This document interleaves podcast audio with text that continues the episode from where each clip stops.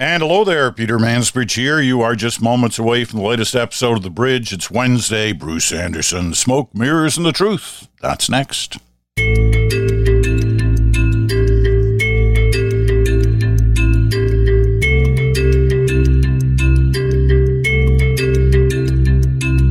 And good morning, Peter Mansbridge in Stratford, Ontario. Bruce Anderson is in Ottawa on this day. It's a hot one in central Canada, especially in southern Ontario. It'll be another day in the in the 30s, but you know who's complaining.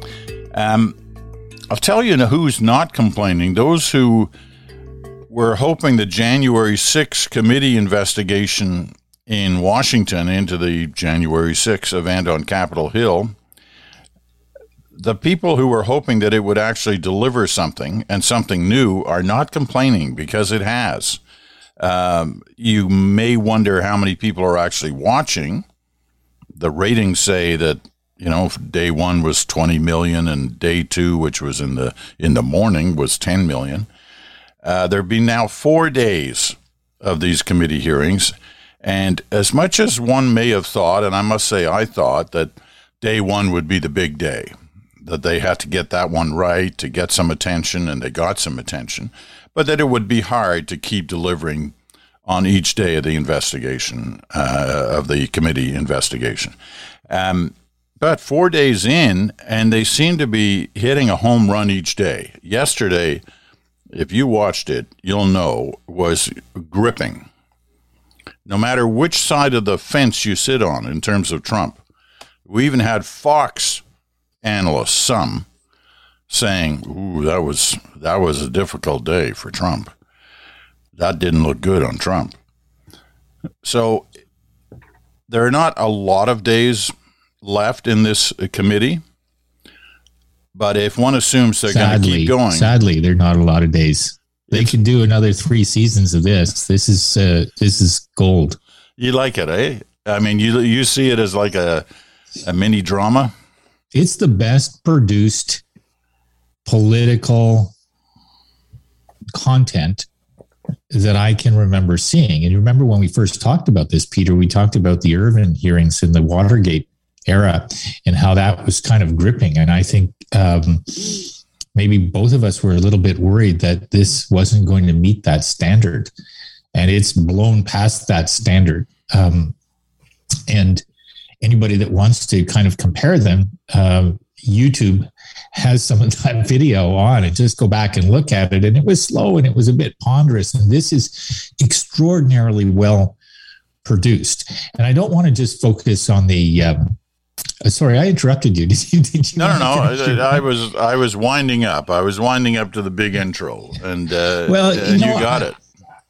I, I don't want to just focus on the on the production values because it makes it sound like that the, there's more style style than substance to this, and, and there isn't. Um, Although there's enormous- there's no doubt that they spent a lot of time on style. They hired the people to yes. give it style, to give it uh, as a result attention on the part of the public. They went about it that way because yeah. they watched the the fact that the uh, uh, the hearings in the, in the past couple of years had not worked, and in terms of engaging the public, this is different. Absolutely different, and it was worth them doing that because the point that they're trying to make is they want people to be engaged. They want people to kind of pay attention to the evidence, and so they knew at some point that they needed to present it differently because if it just looked like another partisan um, meandering, uh, posturing, uh, rehash of the same evidence, that it wasn't going to have any effect. And it's still, uh, you know, to be determined how much of an effect it's going to have on that kind of highly rigid, polarized situation that exists in the United States. Having said that, I can't imagine that there were better ways for this committee to organize the presentation of their work product, including the fact that um, we don't even know exactly when the next episode is going to be sometimes, but we know that we want there to be one. We want there, we want this to continue because the amount of detail that they're bringing that people didn't know about before and the way in which it's presented video clips live testimony um, scripted comments from the committee members. That's one of the things that I find interesting is a lot of times if politicians are sitting behind a, a dais like that and they're kind of asking questions or they're making interventions, you've seen this a million times before. They're not always very good at it. But uh, I'm listening to what they're saying now, and I realize that they're reading off prompters, but they don't look like they're reading off prompters, and the and the and the script is well written. Uh, and so the comments as they're asking questions and the way in which Adam Schiff is asking questions um, yesterday was really, uh, really extraordinary. So on this substance, um, this is such a seamy exposition of such a miserable crew of liars and cheats, Trump and Giuliani at the center of it, that even if you already thought you couldn't be more dismayed or disgusted with how those two acted. Um, you are. Uh, you probably can't consume this much evidence of their um, their relentless skullduggery, their attempt to apply completely inappropriate pressures on the electoral system, to pressure individuals and put their lives and their safety at risk it, there's a lot of shocking stuff in there, and I got to believe that it's it's reigniting within the Republican Party a certain number of people saying, "Do we really? Can we really imagine having this guy be part of uh, our offer uh, going forward to the American people?" Um, it's it's it, yesterday was kind of explosive, kind of seamy, um, and uh, and really quite quite quite compelling. And now, the you, most you've com- been in the TV business. I love to hear what you you thought about well, what you saw. The most compelling thing they're doing. I mean, their production techniques are are really uh, modern day, like right right down to the the part where at the end of each day's hearings, first of all, condensed to sort of two two and a half hours max. So you know, not dragged out all day, but the end of each one of these days has been. And coming up you know, as they preview the next episode, they give you a clip of what's going to come up in the next in the next hearing. Um, but the most compelling part to me of the way they've done this is that they're using as witnesses uh, almost entirely Republicans, Republicans who worked for Trump, Republicans mm-hmm. who are MAGA. You know, they voted for Trump. They may even yeah. still vote for Trump but they're also public servants. You see the yesterday with the you know the big one of the big witnesses was the uh, speaker of the uh, House of Representatives in Arizona in the state house, and he he was amazing. Now this guy is a dyed in the wool Republican. Conservative Republican, a MAGA Reagan conservative, yeah, yeah. And, a, and, a, Trump conservative, a MAGA yeah. guy, and, and still is but he was not going to get conned by a con artist, a fraudster, uh, on on this issue of the fake electors list. And to me, they, that is the most compelling part of this, um, these hearings, as the people who've been upfront are those who actually worked for Trump or believed in Trump, and in some cases still believe in Trump, but they tell the truth which is something we thought was in a you know short supply on a lot of uh, uh, politicians, not just Republicans, but certainly Republicans on this issue. So th- that to me has been yeah quite. I, I, I keep expecting. Find- I keep expecting there to be a dull day. There hasn't been. There hasn't been a dull day, and uh, of course, a couple of other things really stood out for me. One is the the role of Rudy Giuliani in Trump's political life. Um, you know, it's kind of almost a perfect expression of how um, amoral and, and and shambolic Trump is. To have this guy acting on his behalf in so many situations, making phone calls, writing messages, saying things like, "Well, we have a lot of theories, we just don't have any facts," and then having that line repeated by this this kind of upright, upstanding, staunch Republican from Arizona.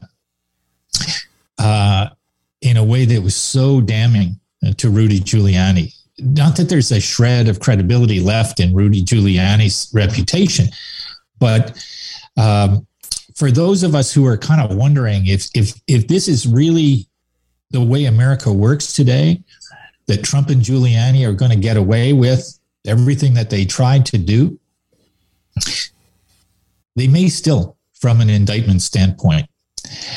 But I don't think they will from a blame standpoint, from a sense of dismay at what it now appears was clearly an effort by the then still sitting president to not just kind of poke around the edges of the democratic system, not just to kind of plead with a few friendly Republicans, but a systemic, uh, relentless effort to overturn the legitimate election results. And you can't have consumed this evidence so far and not come to the conclusion that it wasn't an accident that all these people showed up violent and angry in Washington. It wasn't disconnected with the effort that Trump and Giuliani were making. It was clearly connected to those things. And I believe we're going to, you know, based on what they've been telling us, they're going to show us in upcoming, I use the word episodes, um, that there's more evidence. And uh, they haven't misrepresented the evidence that they have so far. If anything, they've kind of over delivered. Um, so uh, you know, I think it's it's encouraging uh, that so many people already spoke to this committee, and so many Republicans did about their experience of the Trump campaign to overturn the Democratic uh, result of the election. Um, and I heard carefully in what they were saying yesterday, what they carefully said, which was that more people are uh, watching this and coming out of the woodwork with stories to tell. And uh, I don't know if you you you must remember Keith Morrison. Uh, the oh, only yeah. thing missing from a production value standpoint is his narration, right. uh, like that show on, I guess it's Dateline or something right. like that. Keith's great, you know, a good Canadian boy. Um, when uh, when I was the uh, um, Nationals reporter, the correspondent in Saskatchewan in the mid 1970s, Keith was the CTV correspondent, national right. correspondent, and and you know we uh, we became good friends, and we uh, you know both ended up going to Ottawa shortly after that as parliamentary correspondents, and then Keith's uh, life took a, a, different turn as he went down to the uh, eventually went down to the states, um, but a great writer and a great presenter, and and certainly on those kind of programs. Uh, there's nobody gets close to him. Nobody better. Let yeah. me uh, let me just say this about Giuliani. Um, because I've never been an admirer of Giuliani's ever.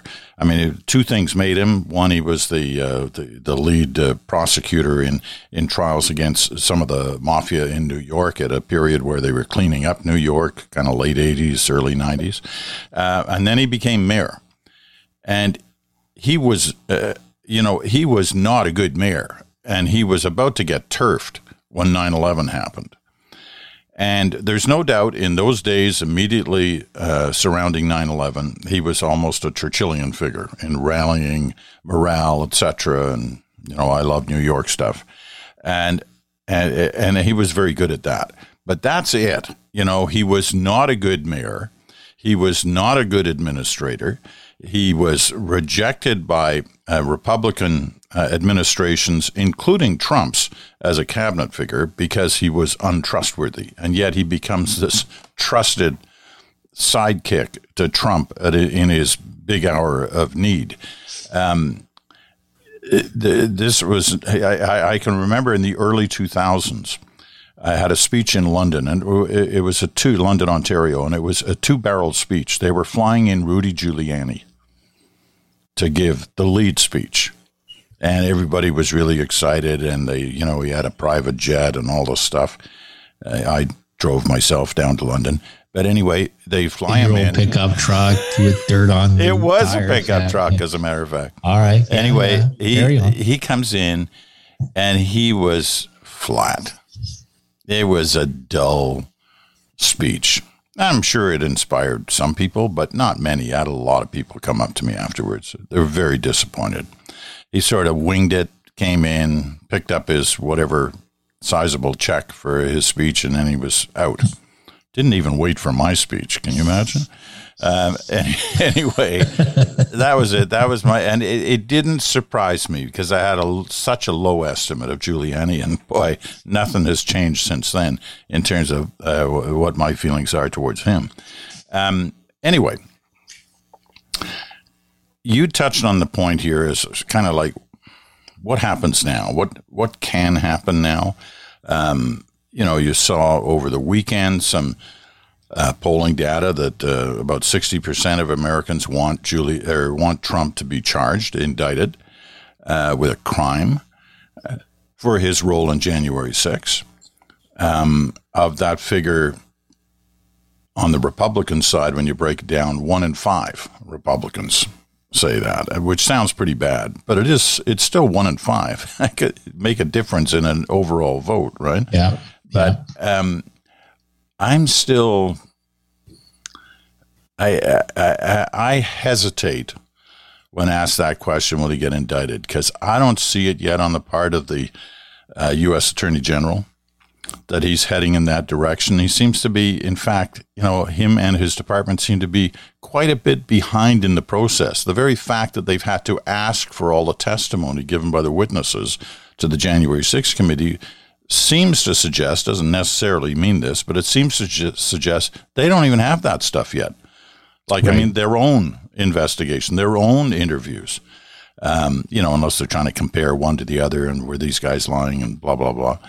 But it just seems to me that they're hesitating at the gate. And you hear a lot of lawyers say, I don't know, you know, unless you've got a headshot, unless you can take the king out, you, you know, you can't, you can't go there. You can't charge the president of the United States unless you're 100% certain that you've, you've got him. Yeah. Well, look, I think that is a, uh, it's a really interesting question. I saw the testimony of one of the witnesses yesterday. I think it was the um, uh, the former Secretary of State for Georgia, maybe Raffensperger. Yeah, he's still Secretary of State. He just is won he re-election, which is a story in itself, you know, because they really came right? after him.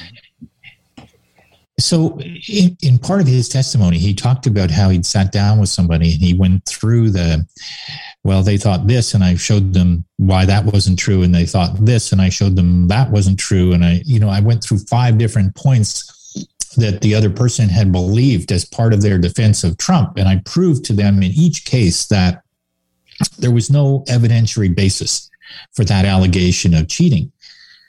And he said at the end of the process of that conversation, the other person said, Yeah, I get all of that, but I still in my gut think uh, this was stolen. And I think that's a, you know, it's a reminder that even if the Justice Department get doesn't get to a place where it files charges against Trump, this is a really important um, thing for American democracy to go through. Uh, and if it fails to yield charges, hopefully at least it yields a sense of um, caution going forward about how vulnerable um, their electoral system is to these internal political pressures by powerful people trying to trade on favors. I mean, there was even a moment where yesterday, apparently, Trump's former chief of staff, Mark Meadows, was talking about sending MAGA hats and buttons to people who were adjudicating this stuff. And, you know, somebody said, that's just a terrible idea. Let's not do it. But it seems like that was the only terrible idea that they stopped in its tracks. So uh, I would like to see charges if charges are warranted. I can't imagine that they're not on the basis of what we've seen, but I don't really know the specifics of the law. I do think, separate and apart from whether there are charges, this is hopefully productive and therapeutic for Americans to see what happened, to see what Trump did, even if only to resist the temptation, whatever it is that makes them tempted to elect him, to resist that temptation again. I'm going to ask you a, a, a question here that um, I'm going to use your, you know, your phrase. I'd really like to know what you think, Bruce, about right. this. And here's here's the uh, here's the question. Um, I'm a baby boomer. I know you were born considerably after I was, so I guess long time after. Yeah, you, you were the next generation after baby boomers. I think I read about your generation though, and good for you people. You yeah, yeah. did good things. Here's the here's the question. When when I was growing up, it was almost a crime to call anybody a fascist. Because if you did that, the next step was you were going to call them a Hitlerite or what have you. Mm. But it started there, and you you know as uh, as young people we grow up, and it, it the word would sort of ha- half come out of your mouth in discussing you know some particular person, and then you'd back off because you'd say no no no I can't say that because it's you know that's just going too far. Nobody seems to be hesitating anymore in the use of that F word, the fascist. Um, you hear it a lot on television in terms of commentary from, you know, responsible commentators. That was fascism because what fascism is is the use of intimidation and violence and, and so on. And that is what they were doing. Their actions were fascist what is uh, I, I don't know how you feel about that and you know whether you agree with it uh, but more so what does that say about the time we're in that in fact that word is being used by responsible people to describe what was occurring uh, in the US and elsewhere um, at that time and perhaps still at this time? Yeah you look I, I remember that fascism and communism were two words that kind of defined uh, the political discussion almost as the extreme epithets that you could hurl at somebody and say that they were one or the other or both of those uh, those things. And I think that that's not, you know, it's not so much the case now. And part of the, what's happening now that concerns me, to be honest, is um, is what we've been releasing in our research about how many people believe conspiracy theories and how many people believe conspiracy theories in part because they don't believe what governments or media organizations provide them with as accounts of events. And so I think we've actually got a smaller audience, even though there's more people, we got a smaller audience that's paying attention to kind of official records of what's going on, whether it's the hearing or the coverage of the hearing in this case. Um, and so, and, and within the audience that's paying attention, there's a smaller segment still whose opinions are open to change. And um, you know, I always kind of find when we talk about this kind of thing with Chantal, she's always careful to warn me not to imagine that there was a golden age at some point in the past, but she's not on this program. And I think there was a better golden age in the past, and she can have at me on Friday if she wants to. But whether or not we were better people then, I think is not really the point. There were fewer channels for people to be distracted by that contributed alternative versions of events. And um, whatever flaws there were in journalism and politics then operated within certain guardrails, certain parameters of, you know, more or less the same story being told, maybe with different flavorings. And now, um, you know, I think we're putting out some stuff today on how many Canadians believe that the election was stolen from Donald Trump. And it's kind of a surprising number. It's in the millions of people, essentially.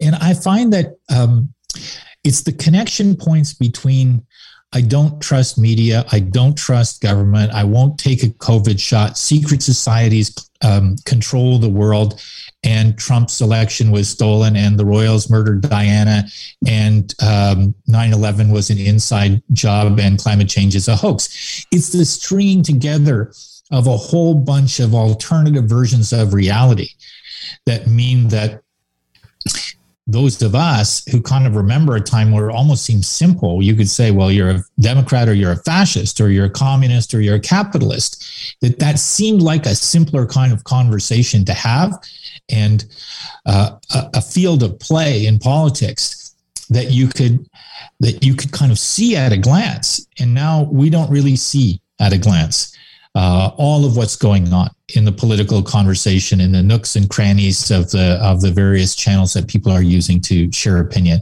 And that's the bigger issue uh, for our time. And it's the thing that allowed trump to uh, to succeed despite all the evidence that he was wholly unworthy uh, of the office that he ended up holding. Yeah, we're going to take a quick break here in a minute, but before I get there, um, this is not directly related, but it's sort of related. I, I, I talked for a bit on this yesterday on the bridge, which was the announcement by uh, Marco Mendicino, the public safety minister, that they were going to issue panic buttons to all parliamentarians that would work from no matter where they were around Parliament Hill or around the country that would signal to the proper authorities that uh, they were concerned about the situation they were finding themselves in, whether they were being, you know, verbally or physically abused by uh, those who were protesting against them or what have you. Um, and I thought, wow, this is what we've come to, that we've got to give parliamentarians a panic button to, you know, wear around their neck or keep in their pocket or what have you. Uh, and I thought that was pretty telling about where we are right now and how politicians are viewed uh, on the part of a clearly a significant, uh, at least minority of, of people. Uh, what's your take on that? Yeah, look, it is sad that we've been heading in that direction for a while. Um, I can remember uh, some of the things that happened to the former Environment and Climate Change Minister, Catherine McKenna, uh, the amount of um, uh, of kind of abusive comment um, and other forms of threat uh, that she and others have faced in politics has definitely been on the rise. Um, we don't like to think of ourselves as requiring more police protection for people in public life, but we do uh, need to be serious about that. And um, I know enough politicians who've experienced that sense of anxiety about themselves or their families, loved ones, that it's real. It's not. Um, it's not something that's being exaggerated for effect or sympathy or anything like that. There are um, there are ways now where people who have uh, strong political views find that those views get really um, ginned up to the point where you know what we see playing out in the United States does happen here. Uh, people people think that it's somehow legitimate because they're so enraged by what they see a politician doing because other people tell them to be enraged about it and it, the the sense of uh, frustration and um, I've got to do something about this becomes uh, such a driving force. And I don't think that we've um, certainly America didn't take it seriously enough, and it's a much more security conscious uh, political climate than ours. Um, but I think that you know, I hate to think that the only answer is to increase the amount of security. I think that that does need to happen, and probably these panic buttons are a good idea. But it would be better if if we could just turn down the temperature quite a bit. Yeah, good luck on that in this uh, in this day and age. It doesn't seem to be around the corner. Mm-hmm. Uh, what is around the corner is our second segment, but we got to take a break first. We'll be back right after this.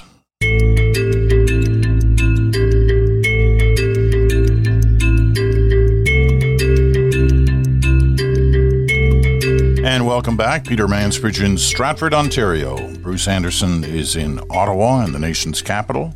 You're listening to um, Smoke Mirrors and the Truth on the bridge on Sirius XM Canada, channel 167, or on your favorite podcast platform. And this is the last episode before we uh, take a bit of a summer hiatus. Over, uh, you know, we'll be back if something huge happens, but the uh, the plan is to and I hope it is for you as well if you're able to uh, enjoy um, the summer a bit. We've waited a long time uh, for a summer where we could uh, hopefully enjoy it. Um, and that for us starts next week. Okay, uh, topic change uh, to one that I'm assuming a lot more people are concerned about, which is inflation. Um, and we see it in so many ways. I don't need to list them. You you see it every time you walk out your door, go out your driveway, go to a grocery store, go anywhere. You see inflation looking at you hard in the face. So, what I want to uh, to try and gauge is what is the impact of inflation on politics generally. What's your uh, what's your take on that? Well, it's it's really interesting because I think the the the way in which the inflation issue gets covered in political coverage tends to assume that there's a kind of almost instantaneous public um, anger towards government when inflation goes up and a belief that we need to change governments because inflation is going up and government must somehow be to blame or can actually solve it. And uh, neither of those things are really borne out in, in the work that I've done on this issue over many years now. Um, and so the first thing that I think everybody who is looking carefully at what is what are the political consequences of a higher inflation rate is how long do people think it's going to last?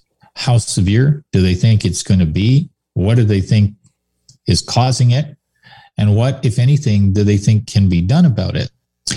And this is a, an unusual version of an inflation risk um, in terms of politics. It's unusual in the sense that I think it happens at a time when, um, you know, the government feels on some days like it's lost um, its energy a little bit. It's a bit out of gas. It doesn't have the same share of voice. It doesn't command the same attention uh, to what it's doing. So we had the finance minister and deputy prime minister Chrystia Freeland make a big announcement about inflation. I think it was just last week.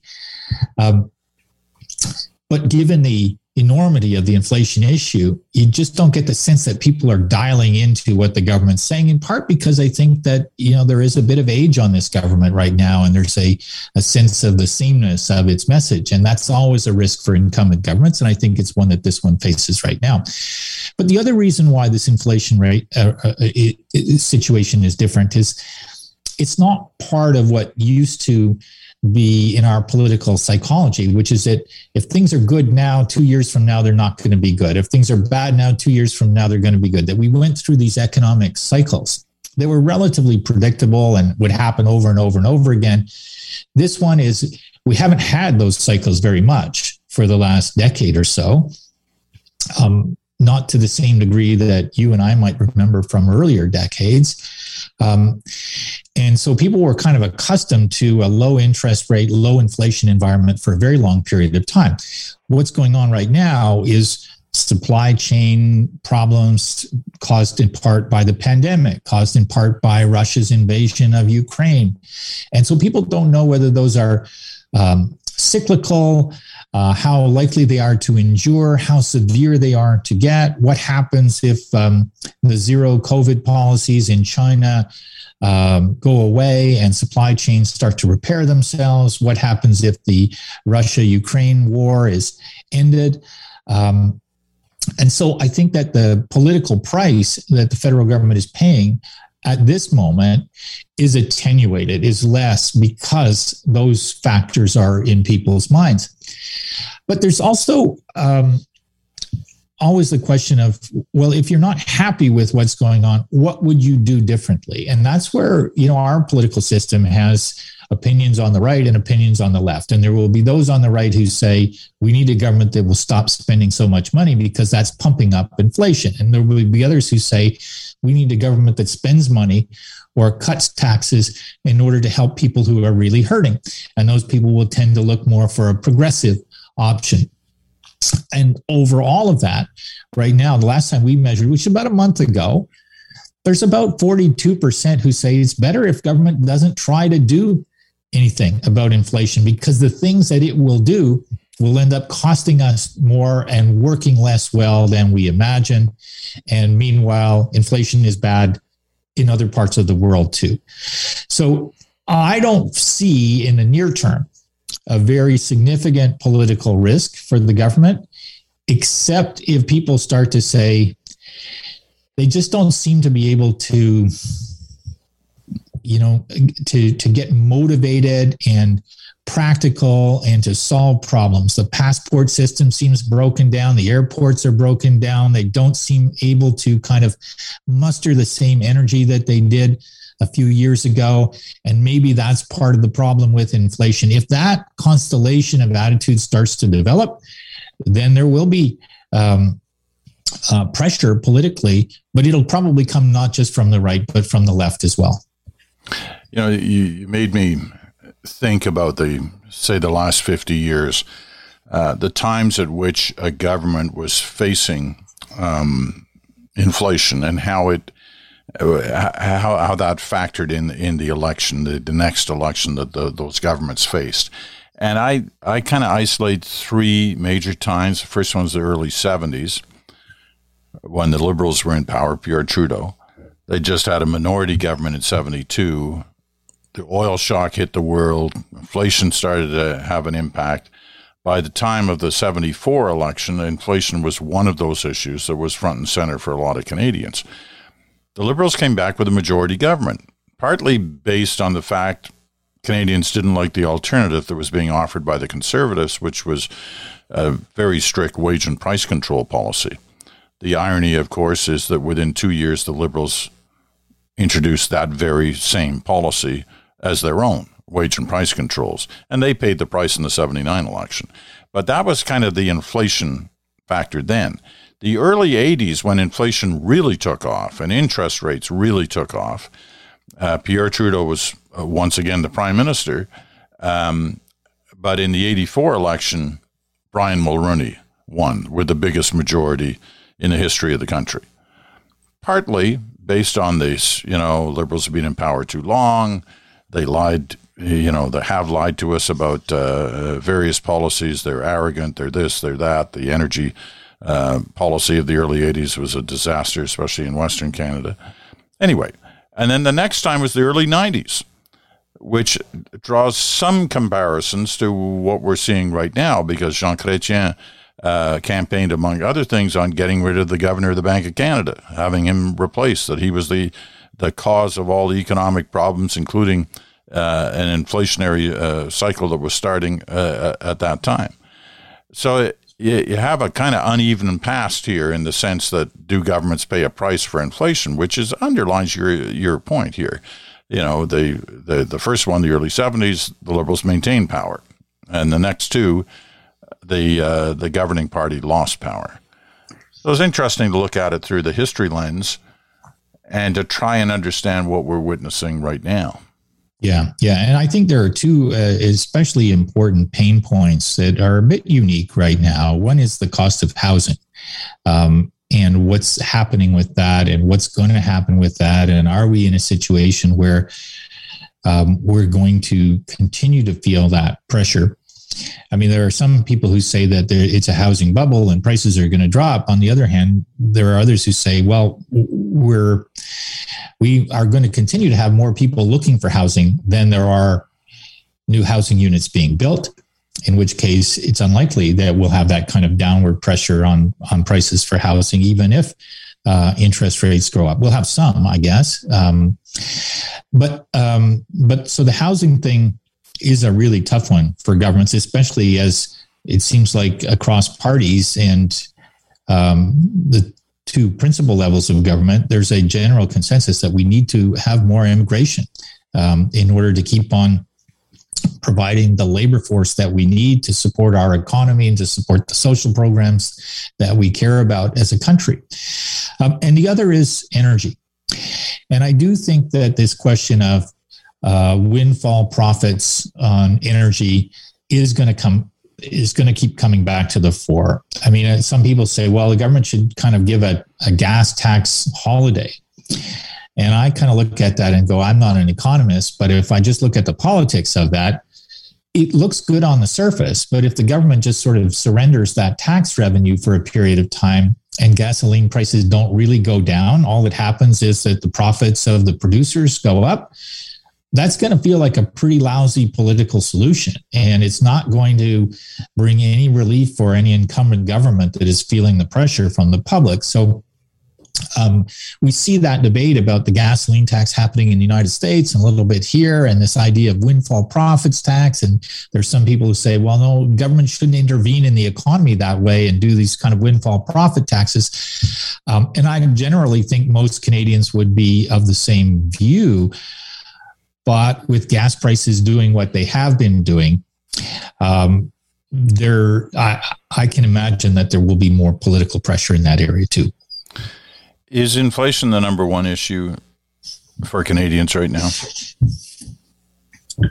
You know, that's it's become a much more difficult question to answer over time because people don't really decide there's only one issue and not everybody agrees on what the issue is there are a lot of people who say climate change is the number one issue and they're going to continue to feel that climate change is the number one issue um, there are a lot of people who say that the cost of housing is the number one issue because they're in that market and are finding it really hard. Now, do they see that as an inflation issue or a cost of housing issue? The inflationary impact's probably relatively modest because they were having trouble with it last year and the year before and the year before that. So I, I always, uh, um, I always admire the persistence of people in asking that question, but I don't love the question.